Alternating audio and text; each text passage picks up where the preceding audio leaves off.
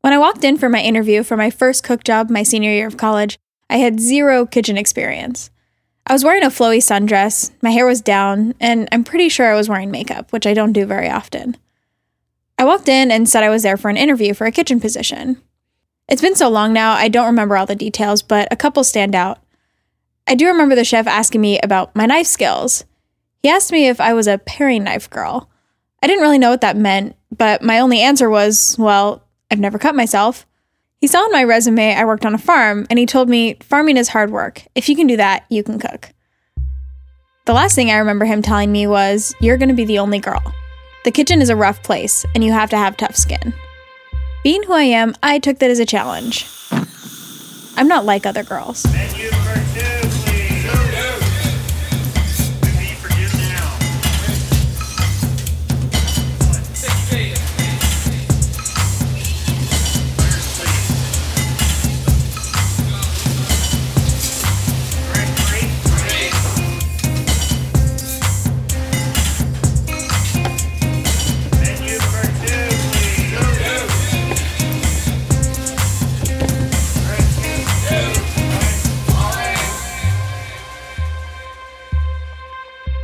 Episode 2 Oddity. This is Copper and Heat, a podcast exploring the unspoken rules and traditions of the kitchen. I'm Katie Osuna. You're listening to Be a Girl, our first season, all about women in fine dining kitchens. In this episode, I talk with my friends and coworkers about what it's like to be singled out in a kitchen. If this is your first time listening, we recommend going back to episode 1, Brigade, and starting from there. Just a heads up, there's definitely going to be some cursing, and we're going to talk about topics that might not be safe for work. Sorry, but that's just the way kitchens are.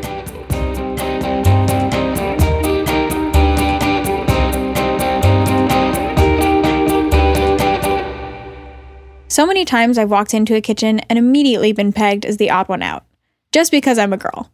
Whether people realize they're doing it or not, it happens. There's only ever one. I swear to God, there's only ever one in the kitchen, and I, I don't, I don't necessarily under, understand why.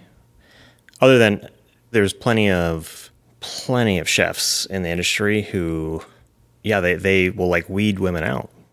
While I was working at Manresa, a three Michelin star restaurant in California, we celebrated the 15 year anniversary with a trip to France to do some pop up dinners at some of the nicest restaurants around the country.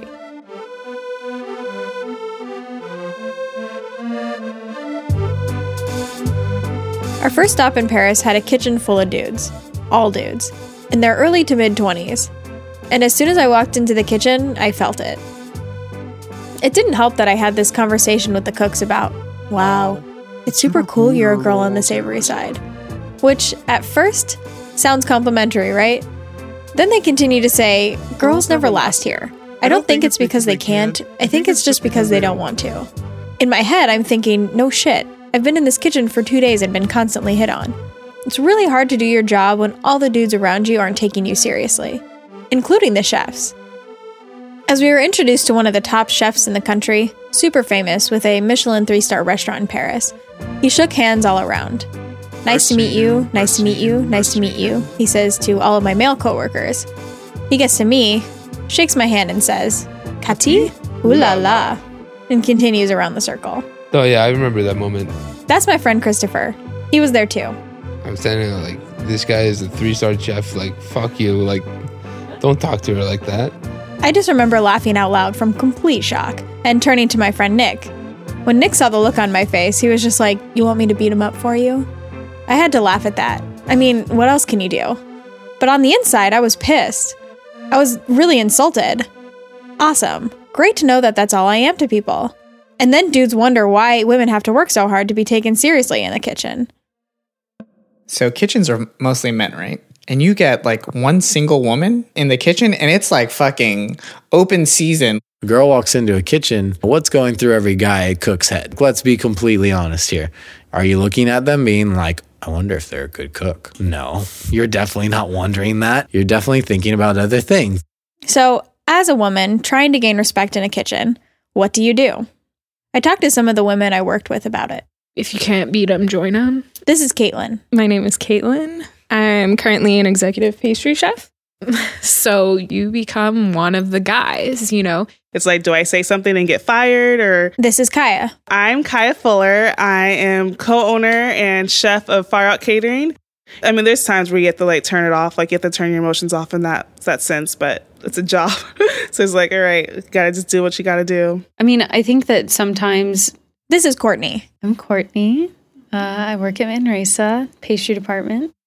Women can probably feel like the mom of like all of these little boys running around, and like I've definitely like felt that, and I think that people kind of relied on that.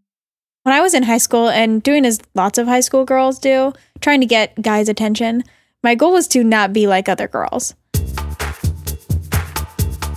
My strategy was to basically be one of them. Hey, it seems like most girls don't like vulgar cartoons, and I like South Park. I like playing PlayStation. I like those Dragon Ball Z cartoons with the big muscly guys beating each other up. Guys don't like girly girls. That first kitchen job I got was a learning experience. I realized I was in a job where girls basically weren't allowed. It is a club, exactly. All boys club. Girls not allowed. Girls have cooties. But I wasn't like other girls. I could hang with the guys. I was inducted into the Line Cook Brotherhood, as they told me, because I had survived four busy Friday nights and ran a Wednesday night service on the line solo. I hung out with the guys after work, going out drinking downtown. One night I met a cook, a friend of a coworker from another restaurant. When my coworker Joe introduced me as a line cook, his friend was shocked. Wait, you're a line cook? That's hot. My high school theory was proven correct. I'm not like other girls and am therefore more attractive. But wait a second. That's fucked up. Is it bad to be a girl? Hell no, it's not a bad thing to be a girl. This is Edelyn. My name is Edelyn Garcia. I'm currently the executive sous chef at the Village Pub in Woodside, California. Yeah, you're not like other girls. Yeah, I've gotten that a lot. I think I've noticed for like early on that, quote unquote, I'm not like other girls, whatever the hell that means. Yeah. Do I feel like I've had to make myself more masculine in the kitchen? In a sense, yes but I feel like I've always just been a tomboy and not like as sensitive mm. as other girls. They'd always think that I like I was tough. But honestly, I feel like I've had to make myself that way working in the kitchen. Here's the thing I'm not saying girls are this way and boys are that way, and that's the way it is. I'm saying that historically, there are things that are considered masculine, being assertive, independent, strong, tough.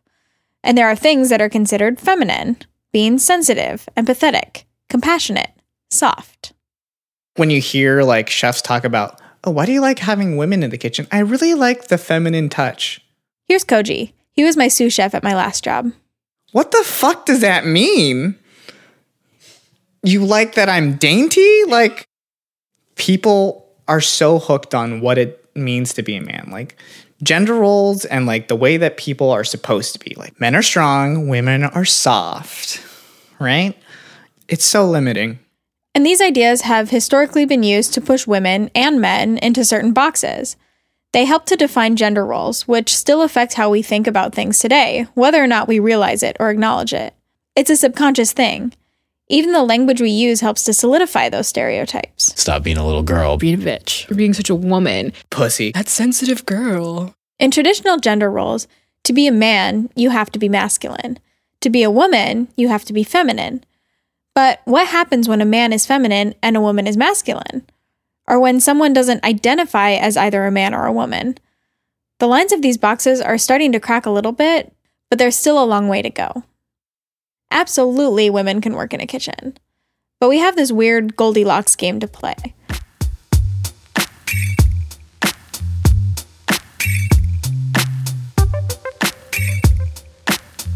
We can't be too masculine.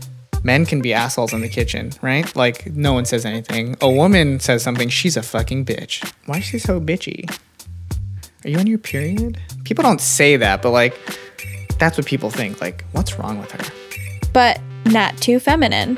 How many times are you called a pussy or something for being upset in the corner, you know? Like, get your shit together, get back on the line, and stop being a little girl about it. We're somehow stuck in the middle, and we have to walk this fine line. It's hard, but like Edelyn, girls can be tomboys. But what about a boy who doesn't necessarily fit into that box? I'm not the most quote unquote like masculine person. This is my brother Dylan. I went to a family reunion this year. It was the first time in a while all four of us, my parents, my brother, and I, were together. I wanted to take the opportunity to ask them some questions. I wanted to know if, when they were raising us, my parents consciously thought about gender. I also wanted to know what my brother thought about the pressures of masculinity growing up. When they talked about me, they said these things, maybe more masculine qualities, as if they were a good thing, but also emphasizing my feminine qualities. You are strong. So you're a little more adventurous, I would say. So a little more open to risk and impulse. You are competitive, but not so competitive that you want to hurt people's feelings. And you're independent. When they talked about my brother, they talked about how they loved his feminine qualities. I love that he was sensitive, kind, thoughtful. He seems to be a little less impulsive, probably a little, little more risk averse, or at least you know a little more measured in the way he approaches things. Dylan was always sensitive, and and I've always loved that about him. If anything, I probably fell short with Dylan. I wasn't necessarily around a lot to. I guess I didn't do manly man things. I wanted to encourage that in him, and when I encouraged that in him, I hope that wasn't a bad thing that I was encouraging. They both expressed concern. Was it bad not to do boy things with Dylan? Even just in middle school, the culture that was in my class, all the guys were just like really shitty to each other, and I was always like this weird. It's like in sixth, seventh grade that like there shouldn't be that kind of alpha mentality. It just doesn't make any sense. For a long time, I, I like avoided that. You know, with you know my buddy Lee, and then like some of the girls were there, so we just didn't want to even. I think we just didn't like that. But I think it's still rubbed off because it, you know probably in some ways because of like them being the cool kids or whatever. So it's like you you know you hear them cussing and it working or being fine, and so you just start to as well.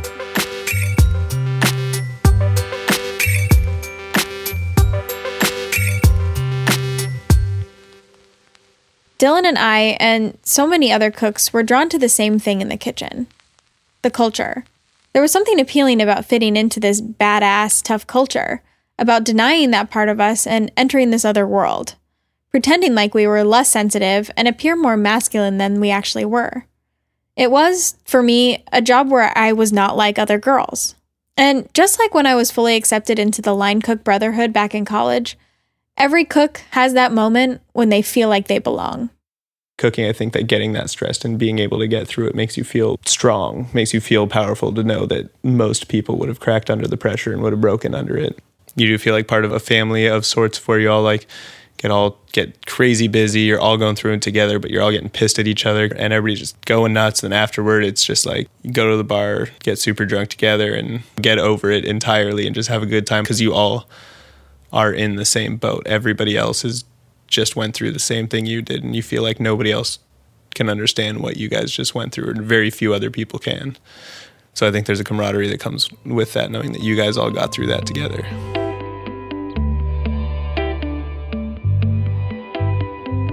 You can go anywhere in the country or in the world and immediately find your people. All you have to do is prove you belong there. And this is what draws so many cooks to the industry as well the camaraderie. Yeah, it's definitely like a club. This is my friend Dan. We worked together at Manresa. I, I don't feel comfortable around those people even. Like, you're not one of me. It's, it's like hard to relate. I mean, there's definitely normal people who I do relate to, and but it's just like I can relate with someone who cooks much quicker than I can relate with someone who doesn't. I'm an only child, and to me, the family aspect of it. Here's Fred, another one of my coworkers from Manresa. Where you go in and you're surrounded by all these strangers that you've never met before and all of a sudden they're your family they're your team for the night and that was something that really like captured me especially as a kid when you need a first job and you get to just experience that right off the bat you know like it's addicting every single aspect of the kitchen you just fall in love with as i went further down this rabbit hole i felt like i'd fallen into a trap the more I was figuring out my place in the world as a woman, the more uncomfortable I was feeling about my place in the kitchen. Not necessarily because I felt like I was in danger or anything, just because I felt like the only way I could be taken seriously was to become one of the guys. But even that's a fine line and a constant struggle. Because just the fact that I am a woman sets me apart as different. When there's like a woman in the vicinity and you're like making a dirty joke, you're like, ooh, I shouldn't have said that in front of her. Here's Koji again. Like when you were in the kitchen, I think it was like something about like vagina or something, or like erection or something. And you were like, I've never heard of erection. Like, it's like, you're not like hurting someone's sensibilities by saying like that's what she said or whatever. But I definitely think that like there's like jokes and then there's jokes at someone's expense. That's the big difference for me. I have zero problem with dirty jokes. What I have a problem with is being objectified and demeaned because of my gender. I have a problem with not being taken seriously and having to fight twice as hard for respect. And I have a problem when I see that happening to other people. As I talked with others who work in the industry, I realized I'm not alone. I feel guilty because I think a lot of women have started to almost perpetuate the problem. This is Caitlin. You laugh at the stuff that probably is like really inappropriate as a female to be laughing about. You are in on the sexist jokes. I think all of us like kind of step back and in the moment you're like, this shouldn't be okay. But you're kind of like, well, it's either that or I get pitted against twice as hard because, like, oh, you're being such a girl about it. You're being such a woman. I can tell you 20 things that happen in a day that is totally not freaking okay. But at the same time, I can tell you 25 times in that same day that I also didn't necessarily say something. They're gonna kind of looking like, okay, am I getting too wild over here? No, you're okay. Okay, then we'll like just keep going. This is Courtney again. Like I could see that as being like deterring. Like maybe I don't want to be I don't want to have to sit here and listen to it and I don't want to have to say something about it. It puts responsibility on someone else, you know. Oh yeah, there's a girl in the kitchen. Like I should probably watch what I say. It's like this is Kaya again. Like they apologize, but it's not like really an apology. It's probably more of like an acknowledgement. Like yes, I see that you notice, and I'm embarrassed for it, but I'm still gonna say whatever I want, type of thing. So it's it's I don't know. It's like a weird backwards apology, I guess. That's the struggle. But it's seen as our struggle as women in the industry. We made the conscious choice to be in kitchens. If we don't like the jokes and the banter, we don't have to be there. It's not up to the guys to change what they're saying. It's the whole boys will be boys thing. Because when I ask my guy coworkers about it, they see it as just inevitable. Yeah, yeah. One of my first chefs, it, it was all cooks in this world have two things in common. They're all pyros and perverts. Because that, like, because as a cook, lots of dirty jokes, you know, and perversion whatever. Like all, like mostly all in jest and in good fun. This part isn't inherent, but it is just what it is. Dudes grabbing each other's asses in the kitchen, like you know, you're walking by your best friend and you're like grabbing it, and you're like, "Ooh, I love that," you know, you're joking around with him and everything like that. But it's like, is that okay?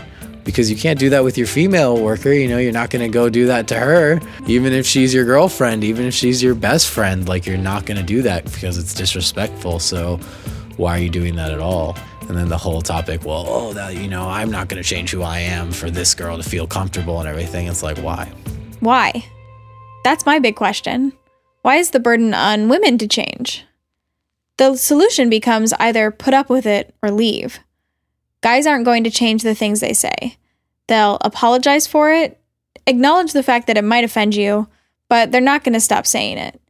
Nor are they even going to try and understand why it offends in the first place. The burden then falls on women. When I started thinking about this podcast, and this season in particular, I had a lot of conversations with Ricardo, my husband, about how to approach people about it, my guy friends specifically. I would put together these descriptions or pitches that I would tell the guys to get them to want to participate. Here's one of the first conversations Ricardo and I had. Are you going to keep recording me through this whole thing? Yeah, of course. I'm noticing that the making of this and kind of like the internal conflict that you have, like with this description, is an interesting story in and of itself. So I want to get tape on it. I think I'm going to take out the the sentence. It's not an expose of how sexist the industry is because it's not an expose, but I am trying to like start the conversation about how the industry is like sys- systematically sexist. Not that they're sexist. Right. So I can't really say that industry isn't sexist because that's not what I'm saying. I'm saying Right. they might not individually like think less of me, but they have certain ideas. Blah blah blah blah blah.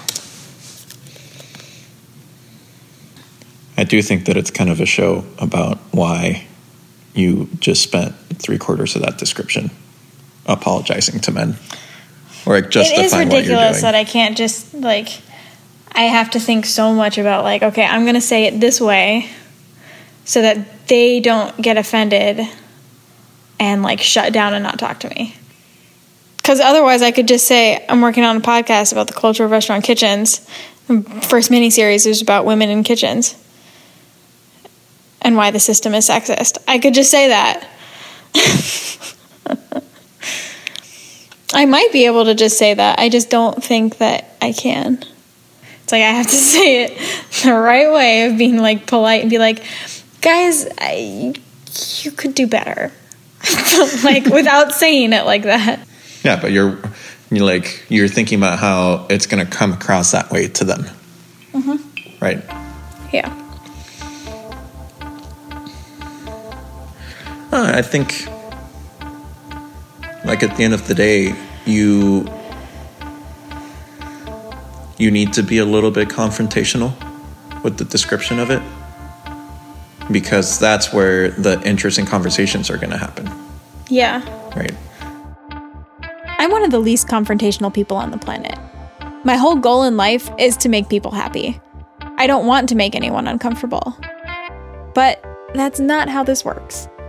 When I started hearing all the Me Too stories and reading more about what other women in the industry were thinking and feeling, I realized how much of a burden these feelings are. Fortunately, I did get to talk to my guy friends about it. And most of them do think about these things. And they were willing to hear me out, and we had some great conversations. This is my friend Dan. We worked together at Manresa. Would you feel more comfortable if we came up to you and said dirty jokes? right? Like, is that what you want? I don't know, you know? I don't. It, it probably shouldn't be said in the first place. You're not wrong about that, but it, like, it's inevitable that it's going to be said. Unfortunately, do you want to hear it or do you not? But like, but then it's automatically like, okay, so then I know that I'm the odd man out. Mm, yeah, because they're like that one person. Yeah, I'm like That- the one that's not included in anything Mm. because I'm a girl. but like, I also don't want to hear it. So it's like dirty jokes, whether or not they're like really off color or not. It's like as soon as somebody says something, it's like, well, you just don't get it. We're just joking. And then that's a whole other layer. It's hard when you're a girl because you go into the kitchen and like that is automatically what you assume every guy is thinking. And then they're like making dirty jokes. And then you don't want to say anything because you're like, I don't want to be pegged as like that one bitch that can't deal with it. Right. But but you also don't want to like not Yeah. say anything. And so it's like is that something that I mean, is it something that I think about? Yeah. I I I understand that uh like you don't want to be pegged as that bitch. that feminist bitch rather. yeah, and I try not to be peg people as that feminist bitch, but it does happen like subconsciously. It just like the, fuck, you're making me feel so bad about it because it happens, but it. Oh God. It's better to talk about it than to just ignore it. Oh God. I hate this part. it's the men that have forced the, that culture to happen. You know what I mean? And it's really demoralizing, I think, for women and even for men, if you really think about it. You know, it's already intimidating enough coming into a new kitchen and trying to fit in and trying to understand what people want and trying to make sure that everybody's happy with your performance. And so to not only worry about how you're doing in the kitchen, but then also about who you are as an individual is something that shouldn't be tolerated. You know, we should be accepting of who anybody is. And so, damn, am I, am I a reason of that, you know? Mm-hmm. And think you are? I mean, I, I want to say no, you know, like I really want to tell myself no, but like I'm not gonna, I'm not gonna sit here and tell everybody that I'm perfect because I'm not. It's really hard to have these conversations. Everyone is uncomfortable. Some people more than others. Because a lot of times women do feel powerless in the kitchen. They really do. This is Edelyn again. Um, and it's because, you know, when you're outnumbered, that's just how you're going to feel. I think that's a problem with white supremacists. Sorry. I'm just saying though, you know, like they say that they want to they want to uh, protect their culture. I'm like, who is taking it away from you? You know, I'm sorry, we that totally went off topic. I just like thought that. Oh.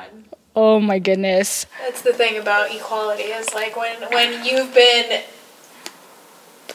you've had so much power and freedom because you've been like oppressing this other group in order for them to become equal you're going to have to give up some of your freedom Yes, you heard that, guys.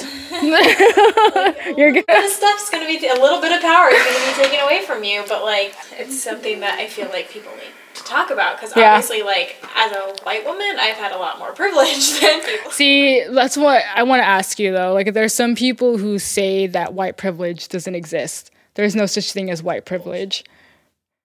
It was my turn to be uncomfortable, but ultimately a really important feeling for me to have because as a white woman, I do have it easier than women of color. And unless the people who have that privilege are willing to accept that it exists, nothing's going to improve. You didn't choose to be white. I didn't choose to be brown. We didn't choose to be girls. But I think the more that we acknowledge that we do have it, like people of color have it harder than, I mean, a white person, uh, the the more we will be, um, the the more that we won't be discouraged to to you know go out and and reach our reach our goals, make our dreams our reality. Just being a minority, being a minority in the kitchen, but I mean just being a minority in America um, is something that I feel like I ha- I've had to deal with and kind of overcome growing up. Um, we've struggled a lot, and I feel like working in the kitchen, you struggle a lot, but you always make it out.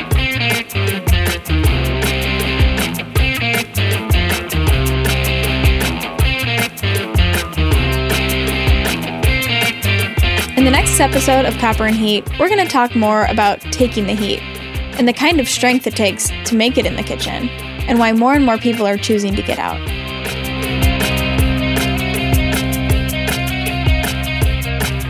Be a Girl, the first season of Copper and Heat, is produced by me, Katie Osuna, and Ricardo Osuna. A special thanks to Rachel Palmer and Clancy Magnuson for editing help. Check out our website, copperandheat.com, for more information about today's episode. Do you have a story about working in the industry? Something you want us to explore more? We'd love to hear from you. Send them to hello at copperandheat.com or call 208 718 2719. Don't forget to subscribe to us and leave us a review. It helps us a lot. Tell your friends, tell your mom, tell your cat. We could use all the help spreading the word. All the music you hear is produced by us under the name Gamma Gardens. Check out other tracks on Instagram and SoundCloud. And finally, thanks to all of you for listening.